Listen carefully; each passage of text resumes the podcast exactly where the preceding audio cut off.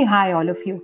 I'm actually in this podcast going to be uh, talking to you about leading change. Okay, change is hard, and we, uh, you know, urgently need to get better at uh, sort of creating positive change in the world. And this is uh, something um, I think as leaders becomes very important for us to do that, right? So, unfortunately, many of the people who make it to leadership positions have a highly developed intellect but are uh, poor on the social side of things. And this is actually uh, sort of proven uh, through various research and studies shown on uh, the leadership uh, at the leadership level, right? So neuroscience is beginning to explore this phenomena too, and uh, the brain network involved in holding information, planning, working memory, and cognitive problem solving tends to be on the um, uh, lateral or outer uh, portions of the brain.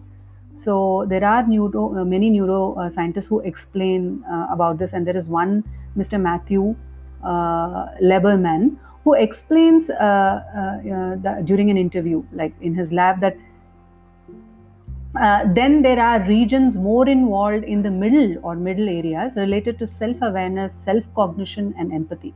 So typically, uh, um, uh, you know, planning, working memory, cognitive problem, uh, all of that problem solving information is done by the, uh, you know, outer uh, kind of portion, and there is the middle area which is more to do with awareness or social cognition and, and empathy we know that these two networks are actually inversely correlated in the sense that if one is active, the other tends to be deactivated. So it does suggest possibly that there is something inversely uh, correlated about social and non social abilities in the sense that this makes uh, sense when you understand that the uh, networks you pay attention to are the ones that grow.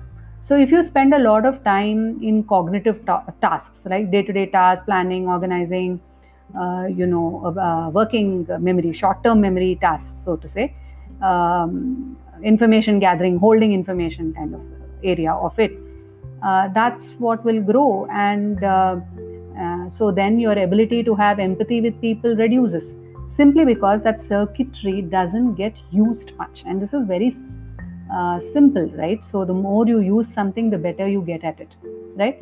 So there can be a cost to poor self knowledge, you know, as what uh, the uh, uh, neuroscientist explains. Uh, so they're saying that there is a study showing that if you show people sentences and if you say, if you showed you this, if uh, if we showed you this sentence in half hour without the last word, would you be able to remember that uh, what the word is then? And the extent to which the middle region of the prefrontal cortex is active, it actually predicts whether or not what they say now is right about what happens later. I don't know uh, if it's too complex in what I'm saying, but what it basically says is in this way, leaders who are overly intelligent may make mistakes about their own capacities. And uh, given that the circuitry for knowing yourself is so similar to that for knowing others, right, there is also a good chance that they will make mistakes about others. So, leaders who want to drive change more effectively may want to practice becoming more intelligent, but their inner world, uh, uh, about their inner world as a first step.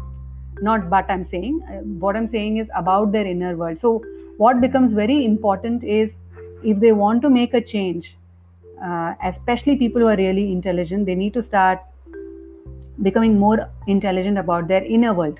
And that's where there is uh, self knowledge okay so a great way to do this is to discover a, more about uh, your own brain.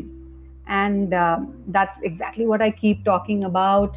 Even in my uh, you know master classes uh, webinars and one-to-one discussions that i do. So it's time to put all these ideas together and actually explore uh, how this is really going to help.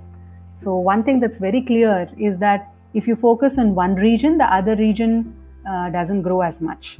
So, given this knowledge, as leaders, what we need to do is if we are naturally good at one uh, aspect of it, like which is problem solving or analytical abilities or the cognitive aspects of thinking, which is the short term memory uh, aspects of it, then it becomes more important for us to focus more attention on the other area, which is in the middle region of the brain, which helps in empathy, which helps in understanding uh, people better, and also the uh, social uh, cognition and uh, self awareness part of it.